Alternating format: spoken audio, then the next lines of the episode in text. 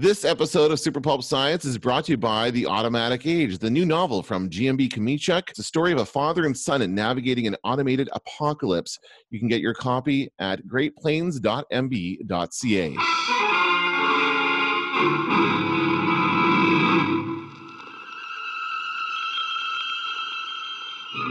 Attention, citizens. It's time for Super Pulp Science. This is Super Pulp Science, where we talk about how genre gets made. I am here with my producer, Dan Vanderbanker. Whoa. And, whoa. What happened there? Really weird. It warbled. It's the connection, Dan. Dan Vanderbanker. And Justin Curry, also known as Chasing Artwork. We are not together because we are socially responsible. This is another in our series of distance podcasts. Some good feedback came in for Anita's episode. She had a really good time. Got one person texted me, said, you guys should pitch your podcast to the CDBC. Oh. So I guess we asked her better questions than she got on the CDBC interview. Was there feedback? Nice. Well, you know what was wild? This is relevant for the people who are curious about how those radio interviews go.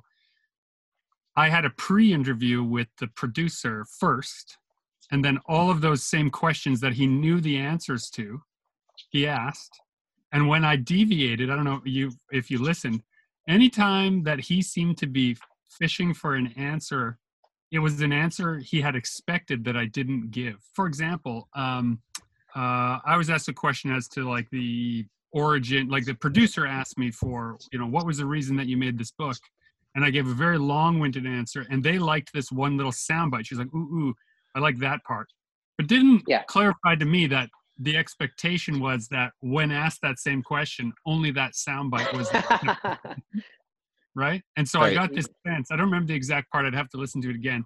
But I remember him clearly pausing and pivoting and asking a follow-up question that pointed me more at that quotable quote, which was you know, an interesting layer to media that I think a lot of people don't know exists.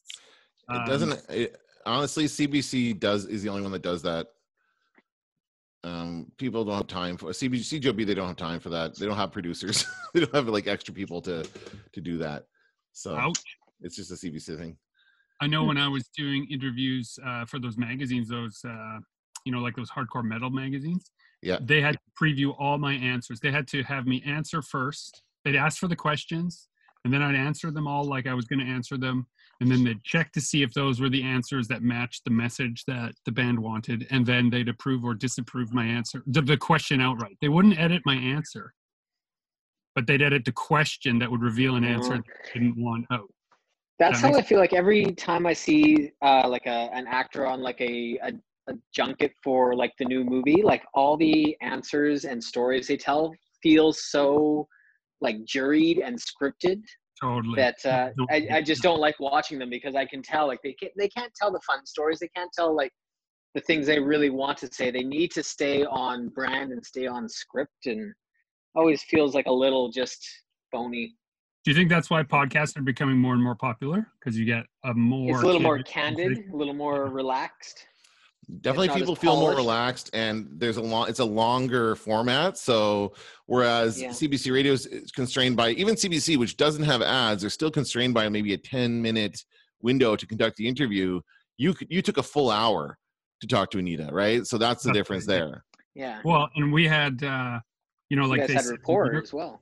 Yeah, you'll have 3 minutes that he may ask you questions, could be as short as 2 minutes, and then you want to keep your reading to 3 minutes. And what was amazing was the absolute glee on the other end of the phone when they said, have you prepared, like, do you know what you're reading? I said, yes.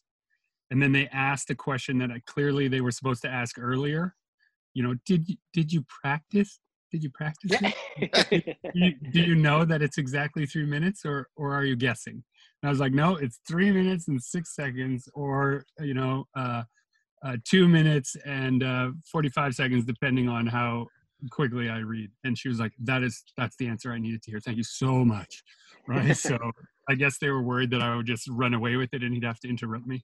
Yeah, I'm sure that happens quite often when they don't do that. But yeah, that is absolutely a CBC thing where they pre-interview and they do all that stuff. They have the luxury of doing that. And that's, I guess, in an effort to create the best possible content. Because interviews can be unpredictable, right? You don't know what the person's going to say necessarily if you're just going to go off the cuff. So they want to be sure about it. If I'd been nervous about being interviewed, I would have loved the fact that they did. Yeah. And I imagine more people are nervous about being interviewed than not. Yeah. Didn't you do that like the same day you did the podcast? Yeah, same day as the podcast. So you were already all warmed up for like kind of interview world.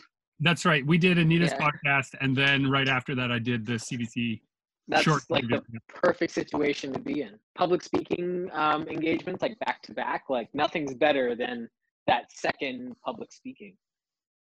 It does run the risk, though, of creating a conversation you're trying to remember rather than one that's an answer to the question. That's why I always feel like if I prepare too much, this I get out of teaching. I don't know about you, Dan. If I over prepare a lecture and I don't leave room to pivot with the questions or the interests of the class, I find myself more easily derailed by a really intelligent question. Yeah, I agree. Right? And I want to leave that room for that intelligent question to really guide the next step of what we're going to look at, right? I'm not as internet famous as you guys, but I have a tweet that's kind of blowing up a little bit right now. Oh, yeah? It's funny. It's I made a joke about going grocery shopping and how nobody at the grocery store is paying attention to the floor arrows that you see. You know what I'm talking about? How clear cut can you get? People don't care. People just don't care. That was my experience yesterday. I've not been to a grocery store since the quarantine started. So okay, well, they have now. They've made the aisles one-way aisles, so you're not brushing past people which is fine, right? That makes sense. But I was in the store, and people were just going everywhere. They were not paying attention at all to the arrows. So I said this. I said nobody's paying attention to grocery store floor arrows, and it will doom us all. And I'm getting quite a response. Yeah, people love it for sure. You know who else got a crazy response recently on the internet is our Super Pulp Science alumni, Peter Chiykowski. Yeah, what happened there? I couldn't find the clip or whatever. That guy. So Peter he has got one of the best sense of humors, I think, of anyone I've ever met. He's a super funny guy. Oh yeah, and in the face of adversity, he just his humor powers just magnified. But there was the Queen's address about COVID, and she happened to be wearing just the right color of green blouse to make it really easy to swap things in and out with Photoshop. Green screened. She basically wore a green screen dress. Yeah, and so he made this tweet he put together a bunch of artwork. Put her wearing all these different outfits and shirts and like metal band t-shirts and like cosmic laser cat shirts and frankly the best the Queen has looked in a long time, I thought. And he just said, like her wearing that blouse was a gift that keeps on giving, thank you for helping us all get through this tough time. And it just blew up, thousands of retweets and tens of thousands of likes, and it ended up on Last Week Tonight. Yeah, that's right. The HBO special show, the comedy news program with the shout out. So, sometimes just trying to lift people's spirits is what is what's going to get you. I'm trying to find the which episode he was on. He was I want to say he was early on in the first season. I thought it just dropped. Well, because he only did that last week. So it must but when was he on the show? When was he on Super Pulp Science? Oh, he was season one. Yeah, he was a season one alumni. Yeah, I think that goes to show too. Like he probably didn't know if that was going to go anywhere, like or do anything. It's always those like little whim projects that like, oh hey, this could be fun or this could be funny. Let's spend a day and do that, and then it just exceeds all expectations and surpasses all those projects and things you've been spending months or years on. It's kind of frustrating in a way, but also awesome. Peter has always had, ever since I've known him, and in full disclosure, we shared a publisher, the aforementioned Horrible Monster CZP publications. We shared a publisher. That's how we met. he has always had this capacity to weaponize his good nature, like to sharpen just that perfect humor into a thing that just slices across barriers and politics. And I'm pretty sure he was the secret voice behind Han Solo Dad. He was, yes. Great. So, you know, he gets what people need. And I think that it's an interesting thing, because it's like, you know, essentially he's like a visual comedian, and you can't really do sellout shows when you're like that. So sometimes the best audience you can hope for is just 10,000 retweets. But it does help him in the long run, because he does Kickstarters and he does things like that that require community engagement. But how could it be? I don't know. But we got to be talking off the mother-son spot of all time. Yeah, I'd say so. Whoa, holy shit. Speaking of Kickstarters, dude, that Starlight Kickstarter was at $1 million. 980,000, something like that. So adjusted to Canadian, that's more than $1 million. Yeah, that no, that was in Canadian.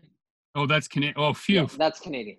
Oh, well, phew. You know, tell them they'd better hurry. That's way less impressive then. But I wish you'd asked for more money. You know, like, part of me was thinking about that, like, maybe I should have written to the contract, like, I get 1% of the Kickstarter if it goes, or something like that. Hey, the next one, you should absolutely do that for the next one. I think, though, like, because it was, like, how hard this team worked and how great everybody was, I really don't have that, like, greedy, angry, like, oh, I should have, like, gotten more out of this. So hold on, wait, what you're saying is that if people are well organized, thoughtful, and honest at the beginning, you tend not to hold a grudge about their success later. Not at all. I'm so happy that they got what they got, I think. Yeah, they Brendan, like the guy behind this all, had like a live stream of him and his wife in their living room, like having champagne as the Kickstarter ended. It was so cute. That is pretty cute. But also, like, it's hard to begrudge people like that who, like, we've talked about before, for years they've been working on this. Also, too, like, that, like, all that money is going towards stretch goals. It's not like, you know, $100,000 is going towards the game, and then they became, you know, they get the other 800,000 in their bank account to do what they want. Like, that's all going somewhere, and probably by the end of this, like, yeah, they'll have made some money, but not what, like, normal people perceive, you know? Like, it's not as get rich quick as you might think. There's so many costs and, like, hidden costs that they probably are going to run into that, you know, by the time this is all done, like, the majority of that goes towards the project and fulfilling those promises that they made.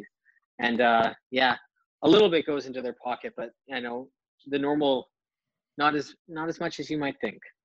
No, well, that's absolutely true. And I was going to say that that's a thing worth talking about, that a Kickstarter success story, people should realize, is not correlate to a bank account transfer. Yeah. Right? Let's say you had 10,000 orders of a giant box set. Try sending 10,000 things through the mail all across the planet, and figure out you can't, as an individual, you can't do that, right? So you have to either hire people or wrangle in your friends and family for a weekend. I always think about this one Kickstarter back in kind of the early days of the website, and it was an artist that I followed launched their first. They wanted to take a couple months off work and print their first graphic novel. And so they were asking for, I think, $35,000 or $40,000 to basically just work from home for a couple months and print the books, right? Like, pretty reasonable. And their Kickstarter ended up being fairly successful and got, I want to say, like, close to $300,000 in stretch goals and donations and whatnot. But by the time this artist had printed all the books he needed to and shipped them all out, he had to take out a bank loan, because the amount of shipping and stretch goal complications that he didn't foresee, and the amount of, like, financial and emotional stress it caused him, like, it turned into a nightmare. And this, at the beginning, right, this was a huge success story. Dan, what was your kind of review summation of like your Kickstarter experience, and would you do it again? Yes, but I would be much more organized about it than what it was. It was nerve-wracking because we did not hit our goal until the very last day. And it was a big push at the very end to get there. So that was the most like nerve-wracking part. And I was nowhere near as organized as the Starlight guys are as far as having all this content done ahead of time. Like you and I've talked to a number of people who've done this many times, and now I know that that's definitely what you should do, is prepare everything ahead of time so you just roll it out and you're ready to go and you're ready to market it. It was a great, obviously we were happy because we made our goal, but geez, man, I would totally do that different now. It was so, I was so worried. I was like, oh. And the Kickstarter, they always get you with the, well, if you don't make it all, then you don't get anything, right? So they have that kind of. So people are kind of waiting to see. I think a lot of people waiting to see how we did. And if we were, when we were short, they like, okay, fine, we'll chip in. But for a while there, it was pretty, it was up in the air. It almost seems to be like one or the other. You either get like funded in the first 24 hours or you get funded in the last 24 hours. Yeah. I was told that it was better to do a 30-day campaign than a 60-day because it's another option. And I agree with that. I didn't do that. I did the 60-day because I wanted as much time as possible. And I think that was a mistake because there's no sense of urgency when it's a 60-day campaign. Like people are like, oh yeah, I'll get to it. I'll donate later. And then they don't and they forget. Whereas a 30-day gives it a much more clear sense of urgency and I think, well, we have to donate now before it's too late. So it's funny that you say that because the Dreadstar Returns Kickstarter launched yesterday, was funded in like 13 hours, but there's like 40 some days left on the campaign. I don't know how many. So I just click remind me instead of back it right away. Yeah, why would they do a 60-day campaign, do you think? Maybe they didn't assume that everyone would love them so much. Yeah. Like, they were asking for, I think, I don't know, 15 or 20, and they got like 90 grand right away. I mean, Dreadstar is one of the, if you're a comic book collector and you don't know about Dreadstar, Jim Starling's Dreadstar, which he wrote and illustrated, shame on you. What is this? I've never heard of this Kickstarter. It just launched yesterday, but it's the return. He did a new story. So Dreadstar was like a famous, it was a popular independent comic in the 80s, early 90s. It was fantastic. It was like a space opera / almost superhero / almost D&D. Like it was very genre blended.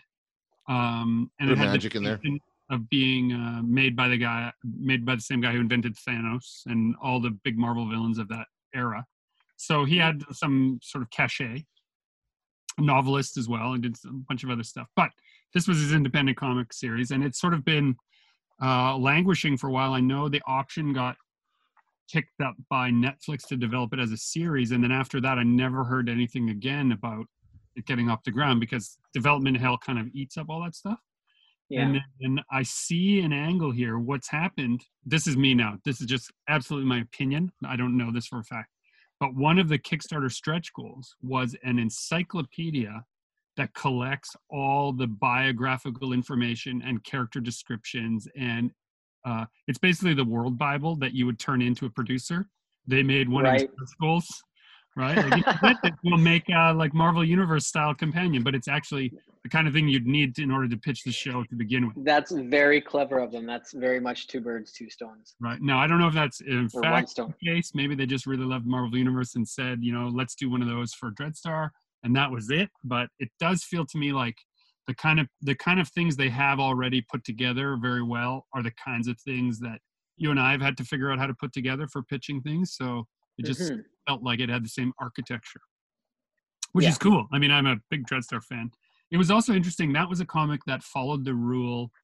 Every comic is somebody's first comic, almost to the letter, because the first 3 pages of every issue of Dreadstar was a illustrated catch-up of the story so far that he would redraw for every issue, depending, right? So the collected editions up until now have been very strange because every 20 pages is another 5-page recap of the thing you just read. Yeah. But slightly different artwork. A slightly different recap each time. Kind of like the way a long-form TV series will show you the previously on, and they'll highlight the character information that is most relevant to the new episode. felt like that was always a bit of a spoiler as to what's going to happen in the current episode. It's like, hey, remember this one little element? Well, we're bringing attention to that because you're going to need to remember that in 20 minutes. Yeah, totally. I actually hate that, but I mean, you get it. Yeah. No, but it's effective for television, and I like that he did it for comic books because you could really come in at any moment and pick up an issue and still know what's going on. Like, that's the benefit to that. So I did like that. And a lot of comic books used to do that, not with an illustrated intro like that, but a lot of them would have a little blurb at the very beginning, like a paragraph or something explaining what happened, especially for like crossovers and stuff like that. So you do want to try and get you in at any point, and then maybe you could go back and read the other issues after the fact. But I think I've told you this, Greg, I was a huge Dreadstar fan when I was a kid. I did collect that for quite a while, and I want to get in on this now. I didn't know this was happening. I don't know that I knew that about you. I don't know that. I'm sure we had talked about it, I think. No, Dan, my admiration of you has increased tenfold. Yeah. I was the only one I knew. Only one in my group of friends who collected comics. Oh my God, I was the only one I knew. Yeah. You're like, what is this? It's weird. I don't like this. It's got a talking cat. Third wheel and hard right now. I wish we were close enough that I could hug you and we could cement this bond of our love of Dreadstar with a manly, fulsome hug, but alas. Oh, well. Alas. I'm still here, Chief.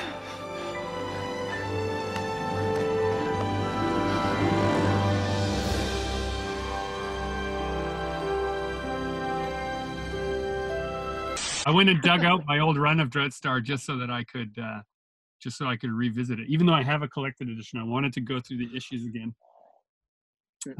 But the Kickstarter collects all three volumes as a big omnibus, like big, huge 1,200-page thing, plus the new Dreadstar stories. This is real. It's really reasonable too. It's like $30 for the thing, and there's all kinds of other rewards too. So.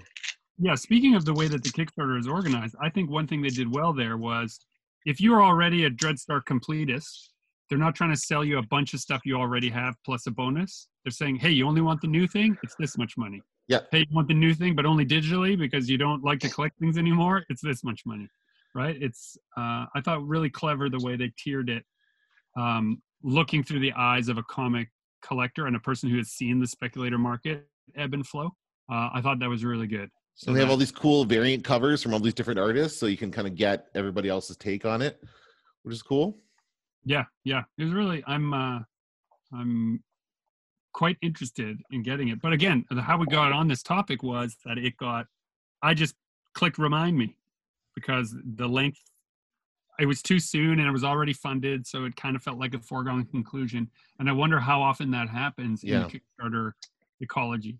I think that's probably important, or why it's important to let people know ahead of time, like on this date, the Kickstarter launches, like have people excited about the launch of it so they can get in on the ground floor and feel like they were, there at the beginning. Absolutely. Yeah. Absolutely. Rather than find it halfway through like you did and I'll get to it later. Yeah. And it's funny too, because what it made me do, the nostalgia activated, and had I been at the studio, unable to reach out and touch my Dreadstar collection, I probably would have bought it right then. Because I was like, ooh, Dreadstar. And I went and got all my Dreadstars and I'm reading them all. And I have, in my mind, I have time to go through the entire run and then order the next issue. That to me, I feel like that would not be a good comic to adapt to a TV series or movie. I feel like I would be disappointed in it if they did that. Yeah, it could be disappointing, but it could also be... could also be spectacular. Well, I think of Valerian and that whole thing, and that was like a really well-known comic book, and the movie was not, like, they tried, you could tell they tried, but it just did not come across as well as they were hoping for. Yeah. So I don't know. Some things are best left as comic books, I think. Something that I think translated very, very well. Have you guys seen Tales from the Loop yet? Yes, I've watched the first couple of episodes. Yeah, isn't it like it's great sci-fi. It's like a short sci-fi series for those of you who don't know, based on like a series of paintings by he's like kind of a classically trained artist who does like kind of sci-fi paintings. Yes, yeah. But like the stories, I think so often in sci-fi anthologies, it's kind of mixed with horror. It's like always kind of like horror sci-fi. So in every single Tales from the Loop story, I'm like, oh, I could see how this could like be twisted into a dark ending, and I'm kind of half expecting that, but it's not. They're all like, well, one of them is. Well, one of them, yeah. One of them kind of ends weird. Like, I've only watched maybe 3 or 4 of them at this point, but there's one that did not have a good ending for one character, for sure.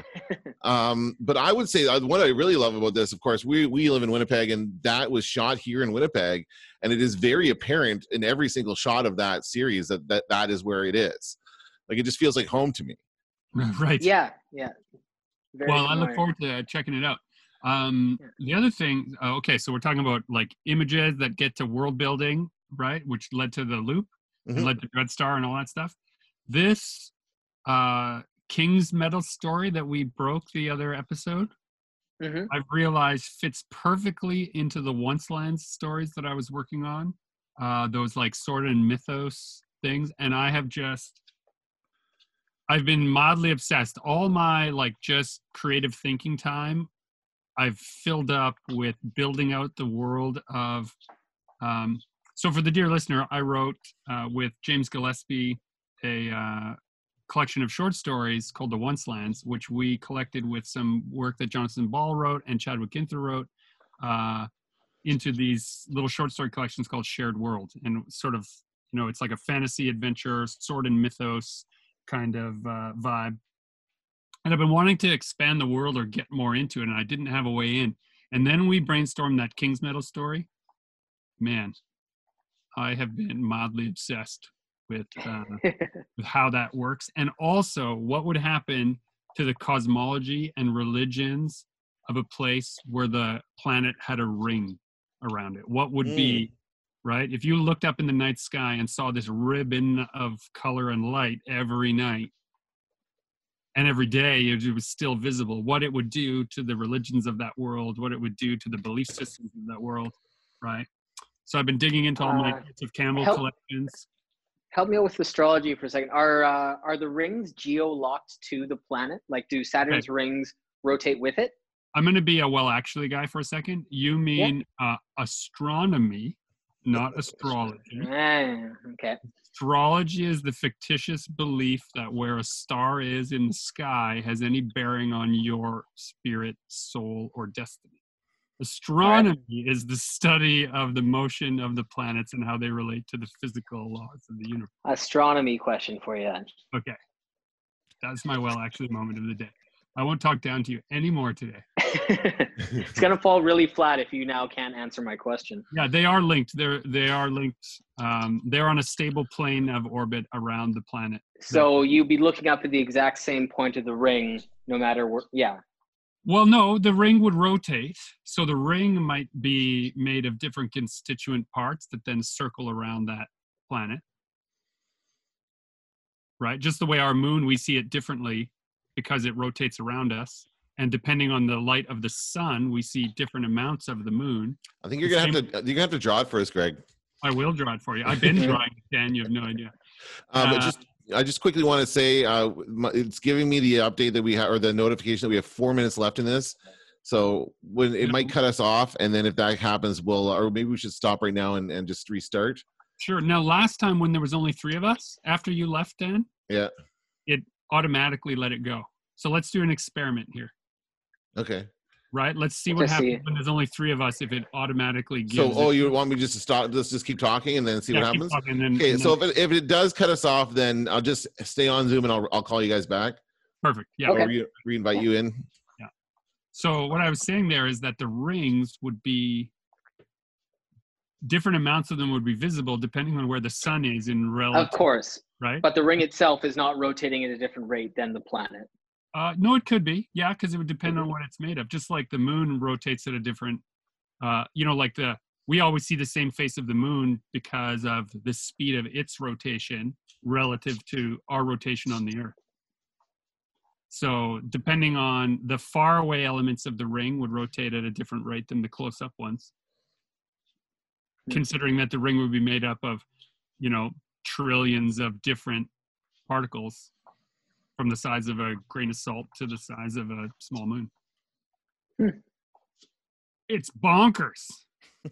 Science. Yeah, science is great. So, you know, like when thinking about how that would affect, you know, like, for example, the North Star in so many Earth, like actual present day cosmologies, is an important star. It has different names in almost every culture, but it was a star that was very bright, that you could guide by, you could hunt by, you could figure out where you were, your relative position on the Earth based on where that star was at different times of the year. Well, imagine now a giant, like, it would look like a roadway of light, right? Or shadow that was always slicing through the sky at different, depending on where you were on the planet, it would have a whole different way to be interpreted. So I've been having fun with that. And then the idea that we had left over from that story that parts of it would fall to the planet and be made of strange materials that they don't know about. Oh man, so many good things. The bodies of old dead gods floating among the rings of the world. It's good stuff. So thanks guys. I'm going to steal that and make that into a $1 million Netflix franchise. And I accept my cut. Yeah, I'll put your name in the credits. Oh, yeah. The other thing I've been doing a lot more since this, you know, distancing is I've been getting together with different groups of friends of mine to participate in D&D campaigns and to run different fantasy adventure stories and to run role-playing games for the neighbors' kids and all this stuff through video conferencing. So I've been getting my, I've definitely been getting my babysitting credit slash writing credits all rolled into the same time period. That's cool. How well does it work on that as opposed to doing it in person? So D&D, in my humble opinion, is not made for distance gaming under the new 5th edition rules. You basically have to use this website called Roll D20, and the learning curve and the amount of homework related to it, to me, and this is just me, some people love that stuff, takes me out of the storytelling, takes me out of the immediacy of why I would, you know, I play role-playing games because what it really is myth-making. It's like a whole bunch of people making up a story under certain rules and conditions. That's great. That's fun to me. Having to wait 40 minutes for my turn to click a little thing that rolls an electronic dice, less fun for me. So that's just me. But I mean, also it has to do with all of us learning the technology. Part of it is that the first 40 minutes is always everyone going, "Can you hear me? Hey guys, okay, send me the link again." Right. That's at least the first 40 minutes to an hour. That's awesome.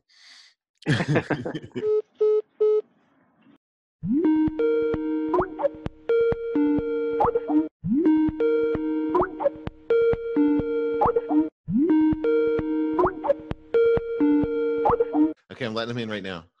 All right. Just, come on. What are you doing? Admit. There he is. All right. So no free thing from what's it called today? Zoom. When it does happen, does it happen like right as it's about to end? Yeah, I think that's what happened to you guys last time, right? Yeah. I can't remember. I wasn't hosting, so I'm not sure. Yeah. But I don't know if it comes. Here, please enjoy. Oh, now you're cutting out, Greg. What have I done to you? Know why? Because I don't know why. Because you cut out. You might have moved on. You know why? It's because that's what I heard. That's also what I heard. I'll turn off my video. Maybe that's how stopping something. There we go. How about now? Better? Yeah, it's your fault. Why is it my fault? Well, can't be my fault. I'm the host. All right, what were we talking about? Oh, I was just... Losing you. Damn it. Wow. Am I garbling at all? You're fine. No, you're perfectly fine. It's just Greg is just cutting in and out. Just Greg. Get back into where you were, whatever room you were in. Just mucking things up. Climb up on the roof and hold your phone up. Very well. I'll disconnect and then reconnect. All right. Maybe, yeah. That might work. Have you tried turning it off and on again? So I bought a PlayStation Classic this weekend. What? Like you know those little mini systems? A little emulator. Yeah. It's like, well, it's the official one from Sony. Oh, killer. What's it got on it? It's got, well, the reason I got it is because I wanted to play Metal Gear Solid. That was the game I've been wanting to play for a long time. But then I saw, of course, everyone's been playing Final Fantasy VII, including you, I think, right? You've got that? Oh, my God. That was such a big part of my childhood, yeah. Right. So I wanted to play that as well. Like, I don't have a PlayStation 4, and it's going to be at least a year before that's going to be available on Xbox, that Final Fantasy VII, because of the exclusivity deal. So I'm like, well, I'll just play the original. So this little system, it's like $60. And it's got Metal Gear Solid, Final Fantasy VII. It's also got the original Grand Theft Auto. It's got Wild Arms. It's got a couple of really good games on it. It's got Siphon Filter, which is a good game. Oh, I remember that one. Jeez. I mean, it was like I was looking up reviews and stuff. It was a bit criticized when it came out because it doesn't have any no Crash Bandicoot games for some reason. Like that was like the flagship title for. Well, that was like the Mario of PlayStation, right? Like exactly. How can you not have a Crash Bandicoot game? So I'm just playing right now. I'm just playing Metal Gear Solid, and I'm just gonna play that all the way through and finish it, and then play Final Fantasy VII. I'm sure that'll be. Wait, how is it gonna work when you fight Psycho Mantis and you can't unplug the controller and plug it back into the other port? No, you can do that. You can do that. Okay. Whew. Yeah, it comes with controllers, but it's they're USB controllers. That's cool. But they look exactly like the originals. And that's awesome. But you know what's funny is that there is the part, I'm early in the game, but there's a part of the game where it says you're supposed to contact this person, and her codec is on the back of the box. Crap. The number is on the back of the CD case of the game, which I don't have. Merrill or whatever? Yeah. Oh, you remember this game. I remember that part because I borrowed it from a friend and I didn't have the box. Okay. So I couldn't get past that part because I also, couldn't look at the back of the box to see a number. Well, I spent like an hour wandering around last night going to every single part trying to figure out what to do next. And I finally just looked up a walkthrough and said, oh, okay, that's something there's no way I could have done that because I don't have the box. So yeah, it's pretty fun though. I'm having a good time. It's hard. That's awesome. Man, that game is hard. So how's the reboot of Final Fantasy VII? It's great. It's like they're following the first game fairly closely, but adding a lot of additional story and character development and some new characters. So they're just kind of like the first chapter that's available is kind of like there's 20 chapters available in the first chunk that just came out. Mm-hmm. And in the original game, it took you probably like 5-6 hours to get to that point. But it's like 20 to 30 hours in this new one because there's just so much more fleshed out in the beginning. The only one of the big things I liked about like old RPGs was like the grinding aspect. Like if you were starting to like have trouble with like bosses or enemies, you could like run around an area and level up and like, you know, then things become easier. And this game really doesn't encourage that or allow that. Like you can't really level up your characters or explore and grind the way you could in the old game. And that was like one of my favorite parts. So I think they'll probably have options like that in the next couple of chapters. But yeah, it kind of bugged me that I couldn't, you know, you can't explore these areas that you're not supposed to be exploring and like get your butt kicked. Like they don't have anything like that. You can't just wander around in the countryside? Exactly. Well, that hasn't happened yet. That'll eventually happen. But that's always a fun part is like the open world that you can explore. And you know you're not supposed to be in an area when you run into an enemy that you have no hope of beating, right? That was kind of the like, oh, I shouldn't be here. Right. And this one, they keep you really linear. And even if you try to like explore, like your characters will start like, hey, you're going the wrong way. And eventually it'll just stop you and make you turn around. Sorry, Justin. Greg, it's not working for Greg. I'm going to try and stop the meeting and restart it. Sounds like a plan. Yeah. Okay, hold on. This is the Space Cowboy. I'm an intergalactic traveler from the Federation planet Earth. Gordo? When like Swamp Thing came out around the same time as like the second RoboCop that had like a huge toy line. Was it the first one that had a huge toy line? I can't remember. Either of those though, they should not have been. They shouldn't have had toy lines. Like those movies should not have been watched by kids. Well, RoboCop certainly, and I did see that movie when I was a kid. Me too, but I really shouldn't have, right? No, exactly. And but the other thing that you would also see is that like stuff like Friday the 13th and Nightmare on Elm Street would also have toys aimed at kids, and even like video games and stuff like that as well. It seems weird that they would do that, but yeah. I certainly wanted to kind of like I don't think I saw any of those movies until a little bit later. I certainly was under 18 when I saw them, but I definitely watched RoboCop whenever it first came out on video, which is probably 1987. So I would have been 11 years old. And that's a graphic movie. Oh yeah, man, that's crazy that how bloody that movie is. But yeah, the toys that like the Swamp Thing, I do think that film was aimed at that audience. Like I was surprised. It was 1989. It was my 1989 movie, and I would have been 13 years old when that came out. I would have been perfect for that when it came out because there was no nudity or any sex or anything. There was a suggestion of it, and certainly some scenes that could be taken that way, but that wasn't overly like gratuitous with any of that stuff. So it was, I believe it was a PG-13 rating. Yeah. Dad, did you get a chance to check out, they did a show. They had a Swamp Thing show that was kind of like got caught up in the buying and selling of the studio or something, and so it got lost. The new one, you mean? Yeah, like. Yeah, I have it on my PVR. I have not watched it yet. I have it on my PVR. Okay. I was like, I remember seeing the promo for it. I'm like, oh yeah, I'll check that out. And then I never got to it, but I still have like 7 or 8 episodes on there. And yeah, I don't know what happened there. It was the, it was like part of like the DC TV. Like family or something, and then that whole thing collapsed and the Swamp Thing kind of got lost with it. It was that's too bad. I really I always liked the Swamp Thing. It's like I was never a big DC person. So just to the dear listener, we're gonna continue on. We've lost Gregory to the wild internet. He's unable to connect. We've been trying to do this for a couple minutes now, and he's just, I don't know if he's listening or what is going on. It shows that he's still there. 2 of the audio recording as I try to connect to Dan's Zoom account.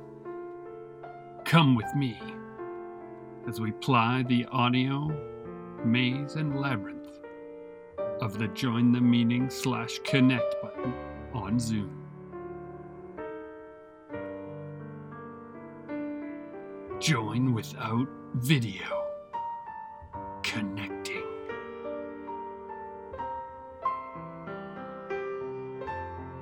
What strange disconnections await our hero as he slowly, inexorably approaches Zoom.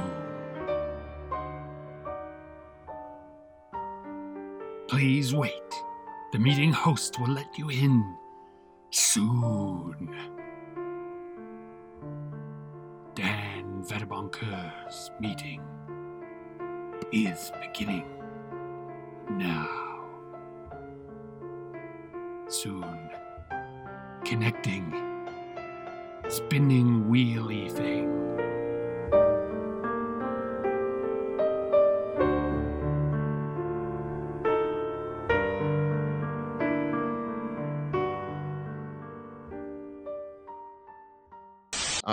But he's texted us, saying, "Go on." He says, "Go on without me. It's up to you now."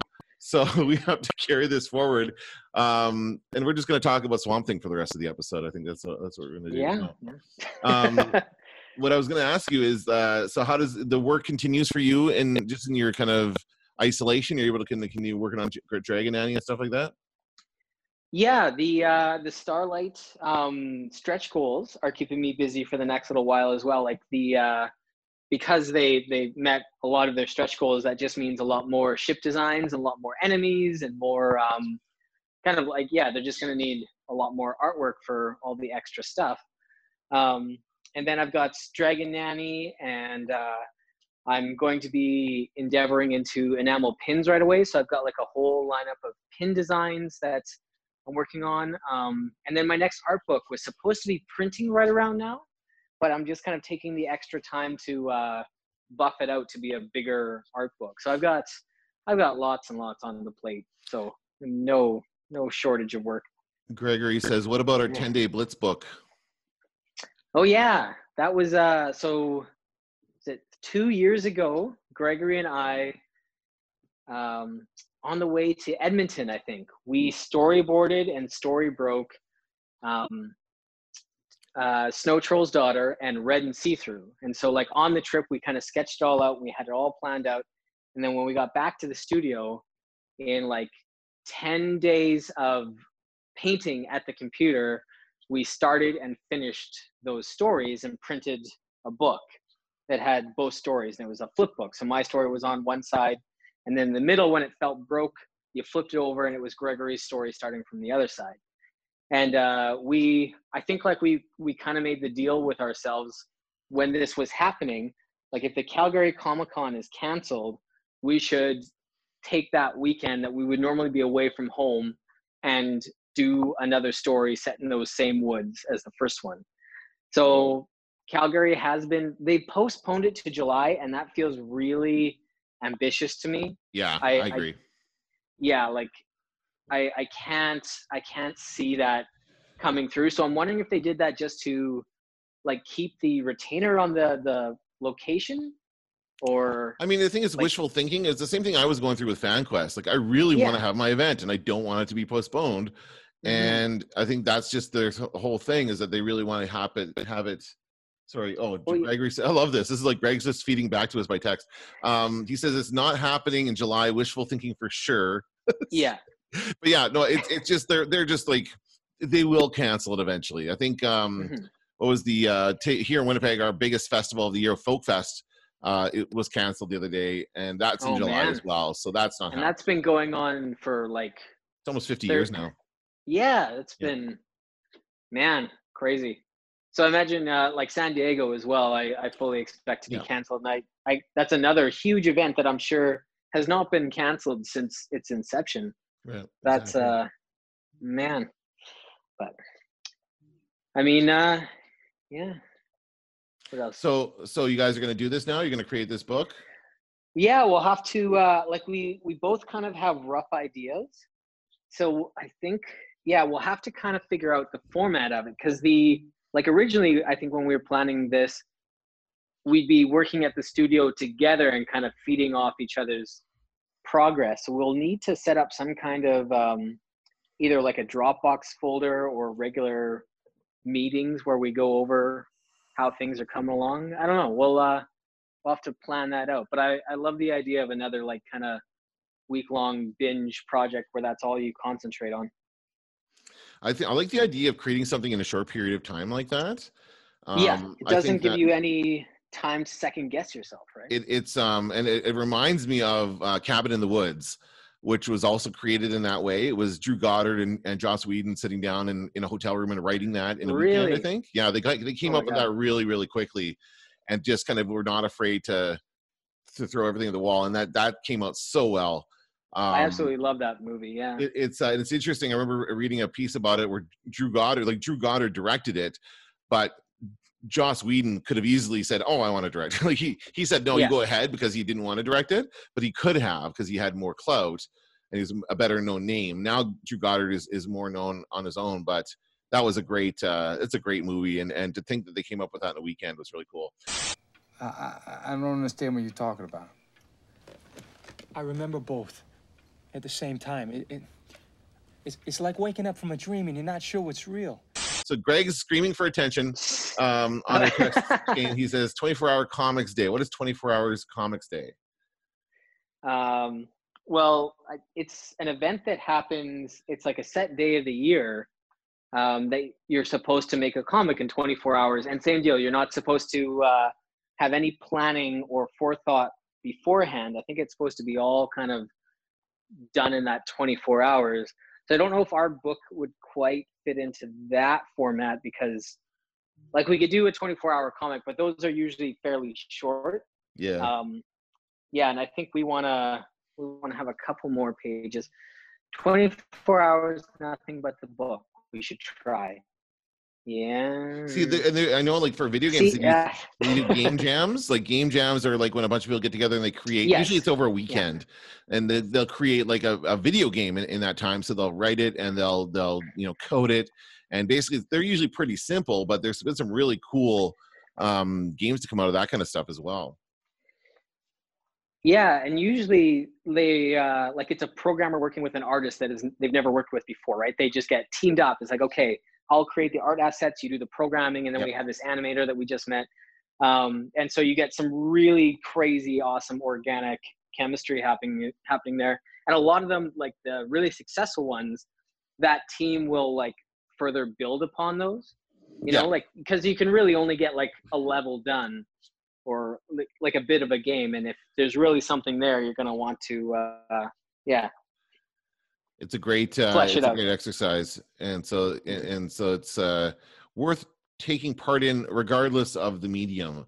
Greg is screaming only comics at us. I don't know what that means, but to me, the most appealing part about, like, 24 hours comics day or, like, the game jam is getting together in a room with a whole bunch of creatives, and, like, you're kind of feeding off each other's progress and energy.